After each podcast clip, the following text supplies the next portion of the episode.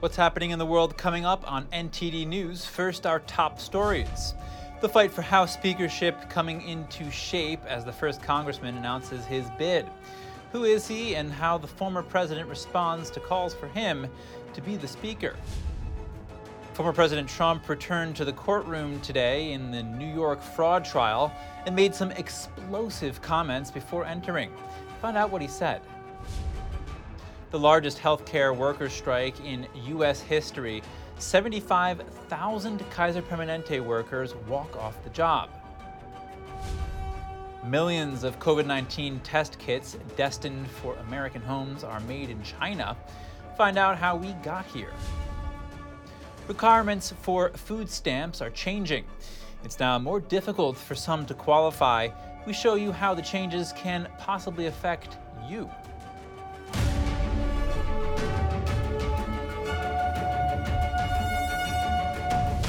Welcome to NTD News Today.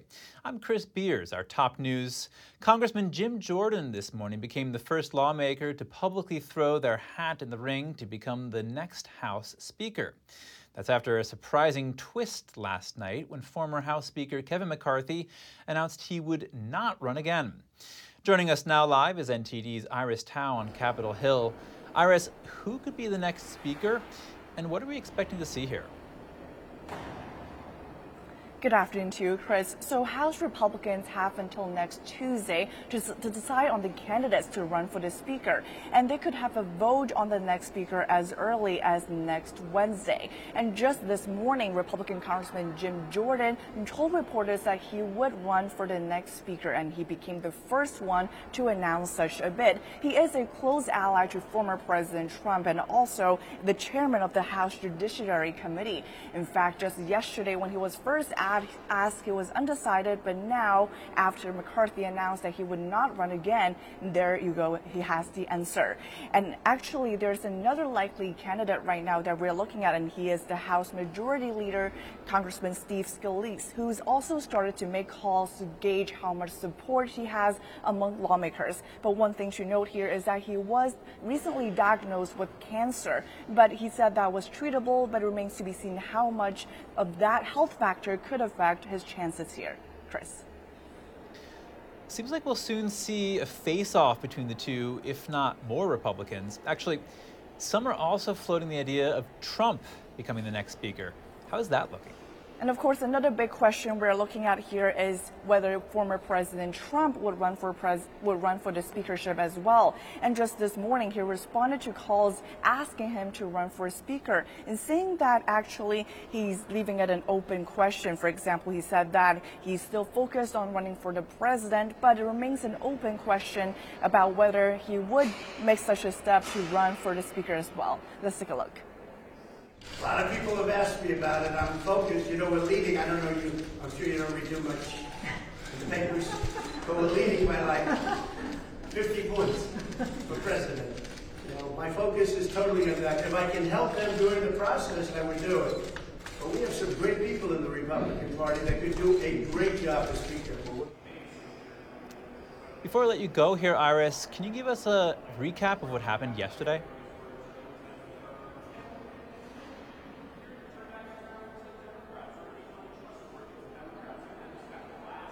So last night, eight Republicans voted with all Democrats to oust McCarthy from his speakership position. And that was Congressman Matt Gaetz who initiated the motion to vacate McCarthy. And he told me that he believes McCarthy hasn't done a good enough job in cutting spending and that replacing him with another lawmaker could potentially strengthen the conservative cause.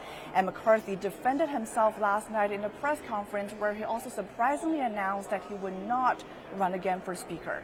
Let's take a look. I do not regret negotiating.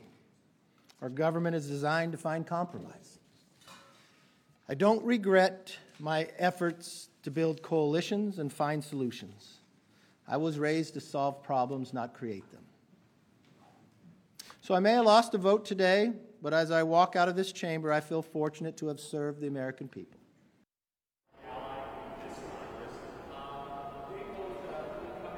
So, so far as of this morning, the Speaker's office still bears McCarthy's name, but it remains to be seen how many or who, which lawmakers will jump into the race in the coming days. Back to you.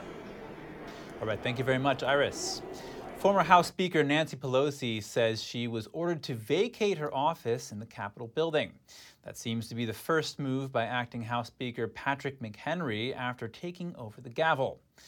The notice was sent last night via an email from McHenry's office to Pelosi's. It said the office will be reassigned for speaker use and told Pelosi to have her things out by Wednesday. Pelosi, who will maintain her regular office in the Cannon House office building, called the eviction a sharp departure from tradition. It's day three in the financial fraud trial of former President Trump. Our reporter Arlene Richards is on the ground with the latest. Thank you, Chris. Former President Trump was shaking his head as Judge Arthur Engoron entered the courtroom. And outside of the courtroom, Trump said this Under 6312, you are not entitled to a jury. It's the first time it's ever been used for a purpose like this. Never been used. They used it on me, the former president, the leading candidate. I'm leading Joe Biden by a lot, which is probably why this is all happening. Not probably, why it's definitely. They're coordinating with Washington. The state's first witness, Donald Bender, entered the courtroom today to resume his testimony. Bender is a certified public accountant who used to work for the Trump organization. He has testified that the Trump organization was solely responsible for all of the valuations on the financial statements that he reviewed and finalized. Earlier today, he testified that he also advised and oversaw several Trump properties for, for more than 30 years and that he also helped the Trumps with several business matters. Chris, back to you. Thank you, Arlene. A federal appeals court has expanded the limits on the Biden administration's communications with social media companies. The court now says a ruling will also apply to a top U.S. cybersecurity agency. The ruling came last month from the Fifth Circuit Court of Appeals, located in New Orleans. It severely limits the ability of the administration to communicate with social media companies, specifically on content related to COVID and elections that the government views as misinformation. The previous ruling applied to the White House, the Surgeon General, the CDC, and the FBI. Now, in a new opinion, the court says it also applies to the U.S. Cybersecurity and Infrastructure Security Agency. That agency is charged with protecting non military networks from hacking and other homeland security threats. Former Arizona gubernatorial candidate Kari Lake has filed papers to make a run for a U.S. Senate seat. Lake is an ally of former President Trump. She ran for Arizona governor last year but lost to Democrat Katie Hobbs. Her year long court battle to get the election overturned was also unsuccessful. Kyrsten Sinema currently holds the seat as an independent. Lake's entry into the race will make it a three candidate election if Sinema runs again. Lake is expected to announce her candidacy officially next week. Violent crime is rising in D.C., and the carjacking of Congressman Henry Cuellar is the latest flashpoint. We speak to the president of the Law Enforcement Legal Defense Fund, Jason Johnson, for his take on rising juvenile crime in the nation's capital. Jason Johnson, thank you for joining us. Democratic Representative Henry Cuellar was carjacked at gunpoint by three of what he called young pups. Uh, violent crime is up in D.C., especially among juveniles, and especially carjacking. What's driving this? Well, you know, I think I think this is a, a narrative that we're seeing play out across the country. D.C. Uh, in particular has been hard hit this year in crime and, and, and in juvenile crime in particular. Carjacking is a crime that is uh, really associated with juveniles. Um, most carjackings are committed by juveniles, typically groups of juveniles. The answer as to what is driving this, I think, is the general sense that those in lead, public safety leadership, including prosecutors, attorneys general, and so forth, don't seem interested in cities, including the District of Columbia, in holding young people accountable for the crimes that they commit. And they, they kind of dismiss it as kids being kids. But uh, you know, when you have a gun pointed in your face and someone taking your car from you, or you're being assaulted or robbed, uh, the age of the perpetrator doesn't much matter. And the note, the idea that we can just sort of laugh it off and say it's just kids being kids or these are just young pups, uh, I don't. I think it misses the mark. Now, this kind of builds on that. Washington, D.C. Attorney General Brian Schwalb said, I do not believe we make our city safer by arresting and locking away youthful criminal offenders. Your response? Well, that's exactly the problem. And that helps me make my point that that's the general attitude we, we see in prosecutors in cities that are struggling most with crime. The District of Columbia, eh, just this year, has seen an increase in homicides of 38%. Uh, it wasn't all that long ago. There, uh, the District of Columbia had fewer than 100 homicides in a year, and now we find ourselves, you know, a decade later, uh, trying to keep it under 300. Uh, robberies are up 68% this year in the district, and motor vehicle thefts are up over 100% in the District of, of Columbia. So I would suggest to DC's Attorney General that he reevaluate his priorities and take a look at the impact on public safety that, that youthful offenders are having. Now, since in this case it was a lawmaker that was carjacked, do you expect that Congress will make tackling crime in D.C. a priority? I mean, is there anything they can even do about it? Well, you know, the, the, the District of Columbia is unique because Congress actually has oversight uh, in the operation of the, the D.C. government in certain aspects. And so I think that uh, there is an opportunity here to exercise some oversight. Congress has done it in the past. Uh, they've helped to hold the D.C. City Council in check when it attempted to to uh, impose a, a, a very uh, pro-criminal uh, policies into the DC code, and uh, it could do so again. I think um, you know members of Congress have a, a special interest because uh, many of them live at times in the District of Columbia, and they have their families visit them and so forth, and they must be paying attention uh, to what is going on in public safety in the district. Um, if they aren't, they really should, regardless of party. this is our nation's capital. It needs to be safe. Uh, the idea that we're projecting the image around the world, in addition to every other type of dysfunction that we may have in our country right now, that we have a nation's capital that, that just isn't even safe to visit. All right, Jason Johnson, thank you very much. Thank you. President Joe Biden is canceling another $9 billion in student loan debt. This comes just days after payments resumed following a three year pause. The White House says it's conducting fixes to what it calls a broken student loan system. After an audit, it was able to use existing debt relief programs to help 125,000 borrowers, totaling the $9 billion. Since Biden has been in office, the White House says it has canceled $127 billion of debt for nearly 3.6 million borrowers. Millions of made in China COVID test kits are making their way into American homes. The White House is offering free COVID 19 test kits for the fifth time. The program allows each U.S. household to order up to four free tests online. The Department of Health and Human Services says it has awarded $600 million to 12 domestic COVID test manufacturers. HHS hopes to produce 200 million tests to replenish government stockpiles, but more than half of the funding has flowed to companies connected to China. Test manufacturer iHealth won a $167 million contract from HHS. The company is the California subsidiary of Andon, a medical device supplier based in China. California based CorDx also got an HHS contract. Parent company CorDx Union is part of the Beijing Entrepreneur Culture Group.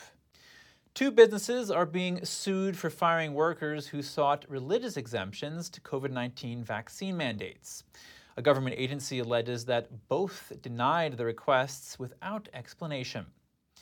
The Equal Employment Opportunity Commission is suing United Healthcare Services and Hanks Furniture the agency says both businesses violated federal law when denying the exemptions and firing the workers.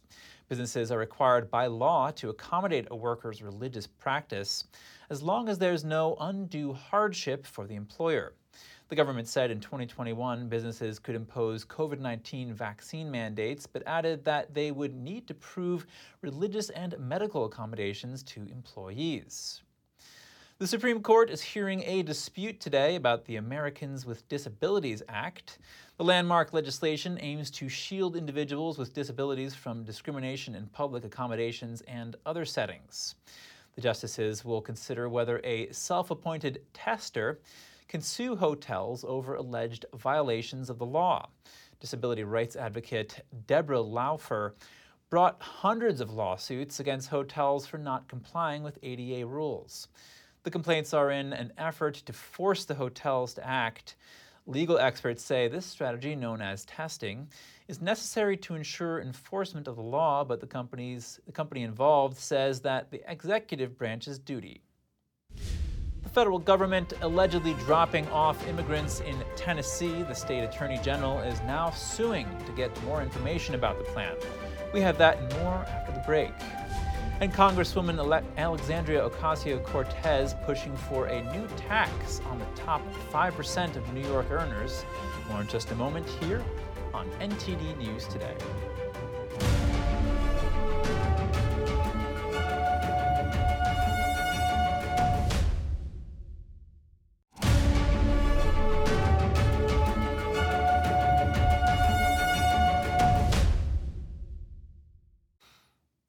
Welcome back. In the largest healthcare workers' strike in U.S. history, tens of thousands of Kaiser Permanente workers walk off the job. Here with us live is NTD Business's Don Ma. Don, what's the latest here? Yeah, so just a few hours ago, unionized employees of Kaiser Permanente started a strike, and this strike could involve more than 75,000 uh, employees. Um, negotiations between the union and Kaiser Permanente continued into Wednesday, but it seems like no deal has yet been reached. Uh, the striking employees total about 40% of Kaiser Permanente staff. Uh, the strike uh, will target uh, Kaiser hospitals and medical offices uh, all across the country. You know, that's places like California, Colorado, Oregon, uh, Virginia, District of Columbia, and Washington State.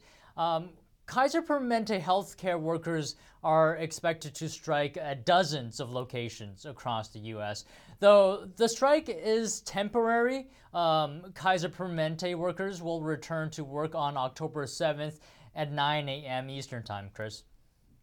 Which states will be impacted the most, Don? Or the union has workers in hundreds of hospitals across uh, California, Oregon, Washington State, Colorado, Virginia, uh, Washington D.C. You know, but even so, about 60% of Kaiser's workforce would remain on the job. In fact, uh, this is because uh, Georgia, uh, Hawaii, and most of Washington State uh, would not be affected. Though in Virginia and Washington, D.C., only optometrists and pharmacists would go on strike. Now, the impact on patients in California, uh, Colorado, Oregon, and part of Washington state would actually be more substantial uh, compared to others. And what will be the impact on patients? Um, the healthcare company Kaiser uh, says that uh, hospitals and emergency departments will actually stay open uh, and that the company has made contingency plans in place before this uh, to ensure members actually continue to receive safe, high quality, high quality care for the duration of the, uh, of the strike. Now, during the strike, uh, it, it, may expand its network to include non-Kaiser Permanente hospitals if uh, if patients need or uh, need to be redirected to or transferred. Non-emergency and elective services may have to be rescheduled though. Um, but it will contact patients in advance if it's needed. Um, so, on top of that, uh, doctors, hospital managers, and registered nurses will not be taking part in the strike. Uh, the striking uh, workers include vocational nurses, emergency department technicians, radiology technicians, x ray technicians, respiratory therapists, uh, among others, and uh, hundreds of other positions as well. Uh, Kaiser Permanente currently services nearly 13 million patients and operates around 39 hospitals and more than 600 medical offices across uh, across states and uh, the District of Columbia. So there's definitely going to be impact. Uh, it just remains to be seen uh, what the severity will be, Chris.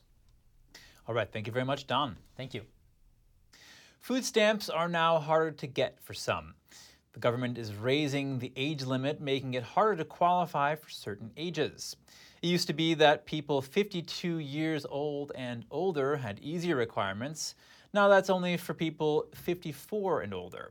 This is for the Supplemental Nutrition Assistance Program, or SNAP. The younger age group has to prove they work at least 80 hours per month, are in school, or are involved in a training program. That's if they are able bodied without dependents. Before, those criteria only applied to people under the age of 52. At the same time, people who already get SNAP and still qualify will see their benefits increase. The maximum allotment for a family of four in the lower 48 states is now just over $970. Picking up illegal immigrants in Louisiana and dropping them off in Tennessee. That's what Tennessee is accusing the federal government of doing. The state has now filed a lawsuit against immigration agencies. ICE allegedly plans to transport thousands of immigrants from detention facilities in Louisiana and release them into Tennessee. Tennessee filed a Freedom of Information Act request to learn more about the plan. However, both ICE and Homeland Security allegedly ignored the request. Tennessee's Attorney General on Monday filed a lawsuit alleging failure to comply with the request. The AG says the reported plan poses a safety risk to the people of Tennessee. That's because some of the immigrants might have a criminal background. Congresswoman Alexandria Ocasio Cortez is advocating for a new tax on the top 5% of New York earners. AOC and the New York City Democratic Socialists aren't just targeting billionaires and millionaires anymore. According to an Empire Center public policy analysis, the proposed 7.5% tax would hit households earning $250,000 or more. New York's current tax rate for those earning between 160,000 and 320,000 is a little over 6%. New York already has some of the highest taxes in the country. The Empire State has lost a large chunk of its tax base in recent years. Hundreds of thousands of residents have left for states like Florida and Texas. A suburban Detroit mayor faces federal bribery charges. He allegedly demanded $50,000 to facilitate the sale of city property. The indictment says the mayor of Inkster, Michigan, Patrick Wimbrey, accepted the bribes from September 2022 to April 2023. Prosecutors say the bribes began at $5,000 per month until Wimbrey demanded more, when they increased to $10,000.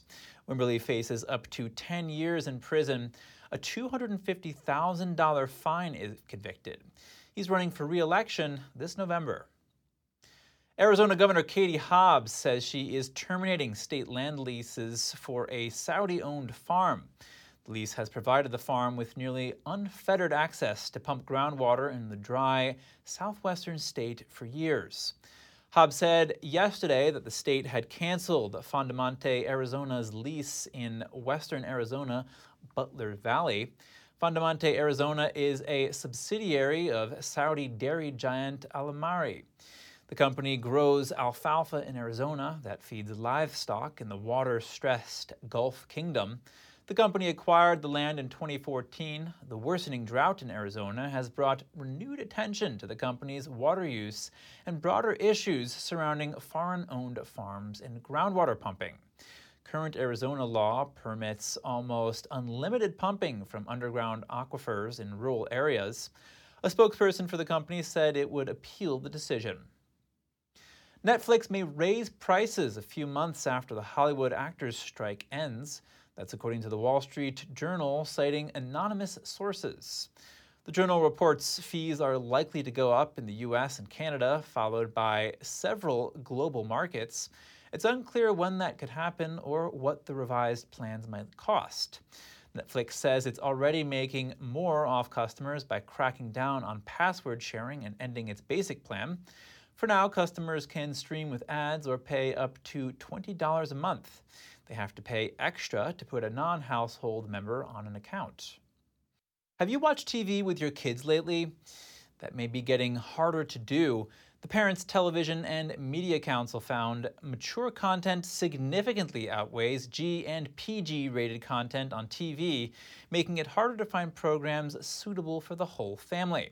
We speak with the vice president of the organization about their new report.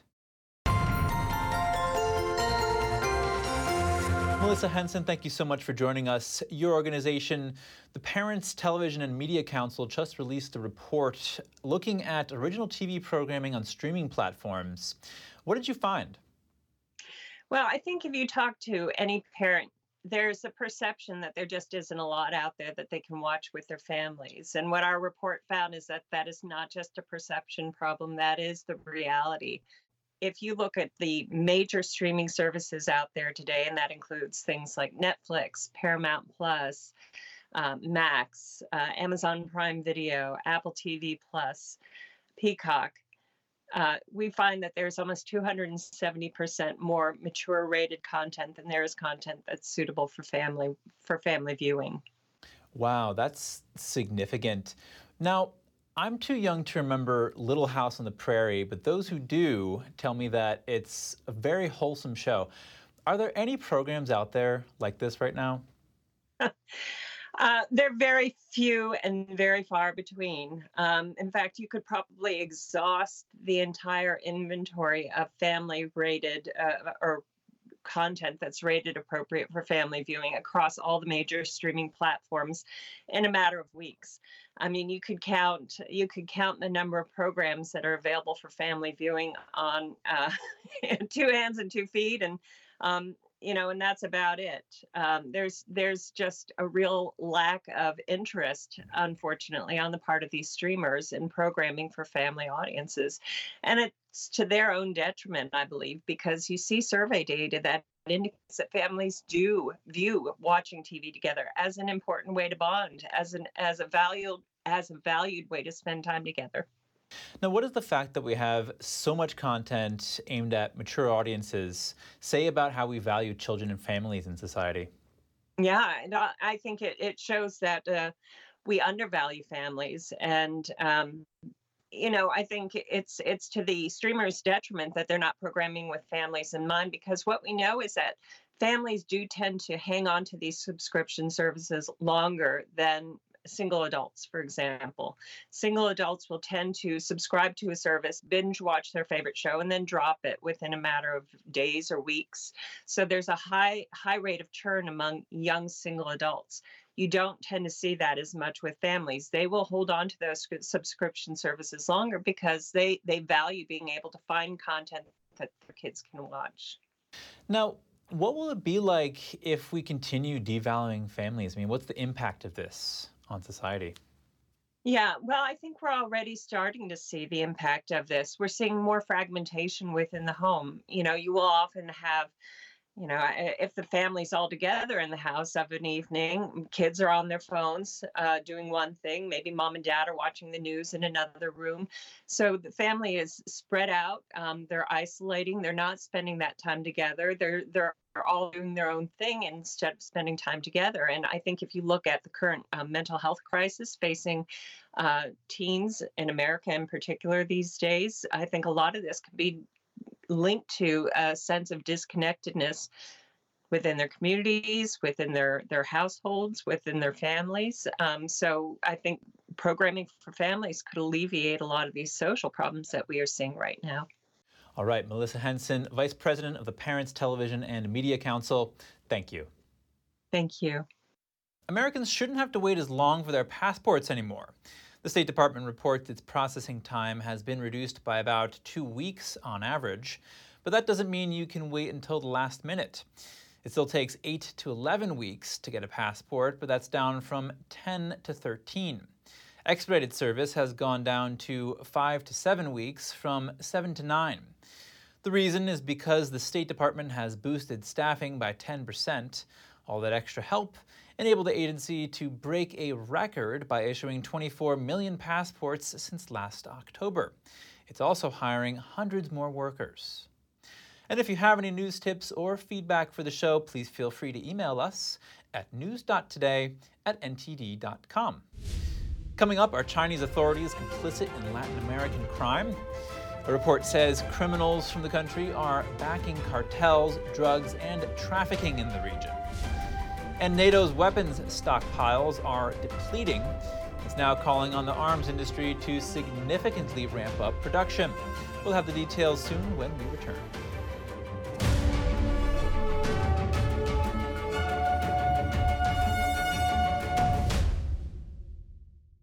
Welcome back now for some updates from Asia. Taiwan has indicted two leaders of a tiny party, the Taiwan People's Communist Party. Officials accuse them of colluding with Beijing in a bid to influence the island's presidential elections. Authorities say the party's chairman and vice chairman accepted money and other favors from the Chinese Communist Party. Taiwan will elect a new president in January. The Chinese regime has been accused of trying to boost the chances of pro Beijing candidates through media campaigns. Meanwhile, three fishermen died when a Philippine fishing boat collided with an oil tanker. The accident occurred near Scarborough Shoal in the South China Sea, a flashpoint for tensions between the Philippines and China. The Philippine Coast Guard suspects the tanker was a Marshall Islands registered vessel. Authorities will investigate and contact the vessel, which was en route to Singapore. Over to Indonesia, TikTok is suspending its online shopping service there following the country's new ban on social media e commerce. TikTok first piloted its online store in Indonesia in 2021. The new ban aims to protect merchants from predatory pricing on social media platforms. It's unclear whether TikTok will create a separate e commerce platform, as Indonesia is one of its largest markets. India has told Canada to withdraw 41 of its 62 diplomats. That's according to a report by Britain's Financial Times. It follows a recent row between the two countries over the murder of a Sikh separatist leader. Canada says it wants private talks with India to resolve the conflict. Canadian officials didn't respond when asked if the report was accurate. Heading to mainland China, authorities are turning a blind eye to corruption between their country and Latin America and the Caribbean. And the officials could even be reaping benefits from it. That's according to a recent investigative article from Diálogo Americas, a magazine published by the U.S. Southern Command. NTD's Tiffany Meyer has the story. The paper cites the region's high rates for violent crime and corruption. Those issues are linked to transnational criminal organizations. But the paper suggests one group has far more influence there than the rest. Chinese criminal networks. It outlines four main illegal activities committed by the China based groups over the past decade shipping fentanyl precursors to Mexico, using the flying money laundering method, convergence or illegally trafficking wildlife alongside other serious crimes, and smuggling illegal Chinese immigrants through Latin America en route to the U.S. The paper says the evidence does not directly link the Chinese regime to the activity. To help fight the crimes, the report offering up several suggestions directing lawmakers in Latin America and the Caribbean to reconsider visa policy for Chinese nationals, urging Beijing to take down websites that sell fentanyl precursors and block social media platforms that promote illegal migration and encouraging the U.S. to boost police cooperation with the region and use AI to get ahead of traffickers. And now some short headlines from around the world. EU lawmakers are reining in big tech. On Tuesday, they voted for draft rules targeting Google, Meta, and other large online platforms. It says they can only take down content after 24 hours, and they must notify users of the intention to delete or restrict content. That's if the content breaches moderation rules. This comes after some media outlets complained about the online platforms making arbitrary decisions. Over in Russia, a court has sentenced a former state TV journalist to eight and a half years in prison. That's for protesting the Ukraine war on television just after the invasion began. She burst into a news broadcast with a placard that read, Stop the war and they're lying to you. The journalist and her daughter left Russia for an unspecified European country a year ago after escaping house arrest.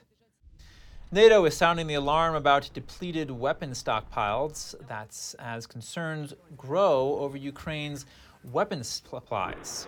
NATO says prices for weapons went up before the war already, but now it's gotten worse. We started to give away from half full or lower warehouses in Europe, and therefore the bottom of the barrel is now visible. And we need the industry to ramp up production in a much higher tempo. Ukraine is currently pressing on with a slow moving counteroffensive it launched three months ago. That's as uncertainty grows over the scale of the future supply of weapons and ammunition from its Western allies. Over the weekend, the U.S. Congress voted not to provide any new aid to Ukraine in the temporary funding bill. Staying on the topic of military aid, France has agreed to supply Armenia with military equipment. French officials say that's to help ensure Armenia's defenses. Armenia is in conflict with the country of Azerbaijan. Russia backed Armenia in the conflict. However, Russia appeared to abandon the country over the last few weeks. France and its Western allies now fear that Armenia and its government could be destabilized. And lastly, tragic news out of Italy 21 people are dead and more are injured after a bus crash. The incident happened last night in northern Italy near Venice. The bus was carrying tourists from all over Europe when it veered off the road and fell close to railway lines. Officials said the vehicle fell around 50 feet onto electricity lines and caught fire. The driver, who also died, was reportedly feeling sick before the crash. Coming up, does artificial intelligence have a place in the classroom? It seems students and teachers have different expectations. And artificial intelligence is behind an art exhibition in Kuwait. Artists debate how to use the technology and if it's as good as handmade works. More shortly here on NTD News Today.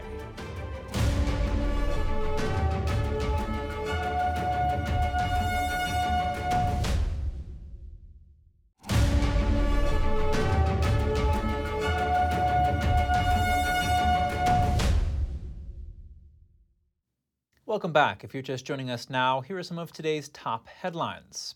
Representative Jim Jordan announced his candidacy for Speaker of the House after Kevin McCarthy said he wouldn't run again. Another expected candidate is House Majority Leader Steve Scalise. It's day three of Trump's financial fraud trial. The former president's accountant returns for a second day of testimony. He said he was involved in overseeing numerous Trump properties and that he advised the Trumps on several business matters. In the largest healthcare worker strike in U.S. history, tens of thousands of workers walk off the job. More than 75,000 employees of Kaiser Permanente are involved. The White House offers free COVID 19 test kits once again, but millions of made in China COVID test kits are going to be part of the supply. Eligibility requirements for food stamps are changing. People between the ages of 52 and 54 now also have to prove that they're working part time or going to school. That requirement previously only applied to people under the age of 52. Artificial intelligence in the classroom is causing controversy among students, teachers, and principals. British technology experts say teachers need guidance to understand what qualifies as cheating. NTD's Andrew Thomas has more on AI in academia. These high school students are prepping for a new school year. Most have few or no concerns at all about using AI for homework and other assignments.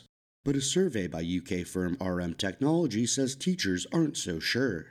The education and tech advisory company surveyed 500 high school teachers. 9% of teachers couldn't tell the difference between student and AI produced work. 41% of educators said they wanted better regulation of AI. Just over a third wanted government intervention. At leading Swedish university Lund, professors decide which students can use AI. So we didn't want a ban.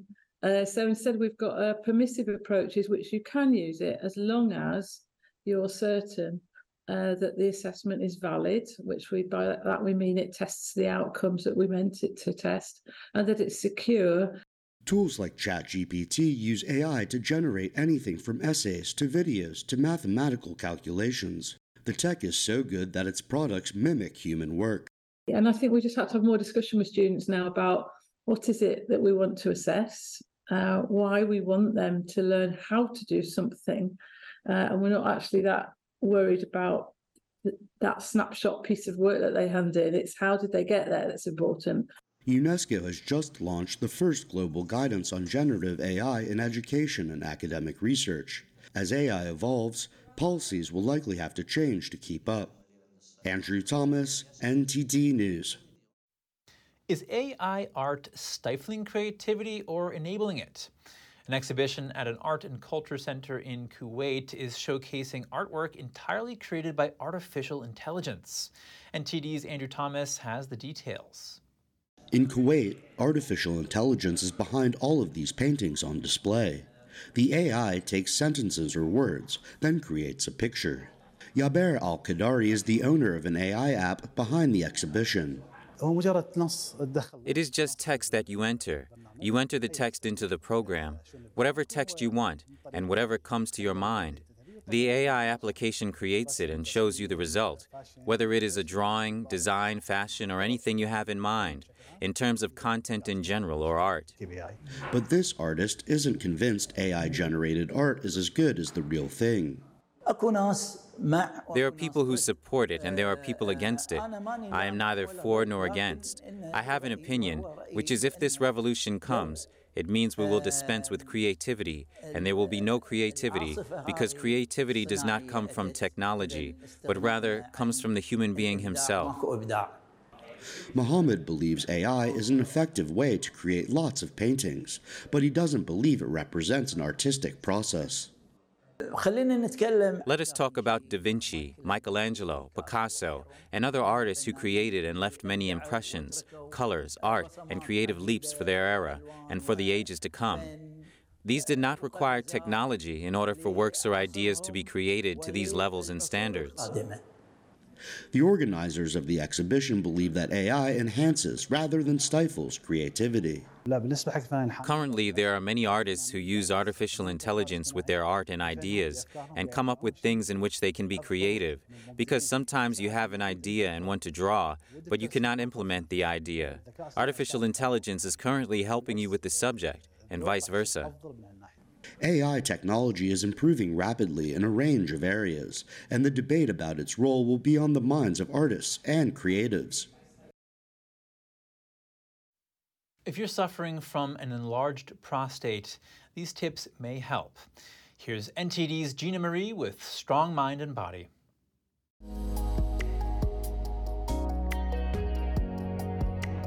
If you're a man over 50, you almost surely know someone living with an enlarged prostate.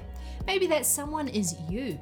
For reasons still not completely understood, the walnut shaped gland under the bladder grows gradually in adult men. Throughout life, that growth can be considerable, and many may even get large enough to obstruct the bladder. When this happens, it can create a host of symptoms.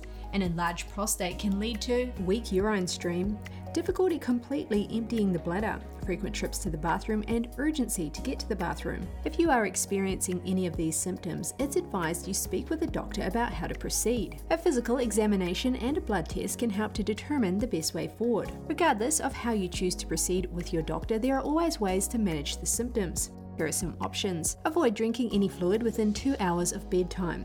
Limit fluid intake before going out in public or taking a trip. Head to the bathroom when the urge to go first arises. Try going to the bathroom on a time schedule, such as every three hours, and take the time to empty your bladder regardless of how long it takes. This will reduce the need for follow up trips to the bathroom. Pay attention to medications you are taking. Typical over the counter drugs such as antihistamines or decongestants may slow your urine stream. They may even block your ability to empty your bladder. Doing your best to manage an enlarged prostate may help you to get better sleep and have more control over your life. And that's all for today's news. Thank you for tuning in. I'm Chris Beers.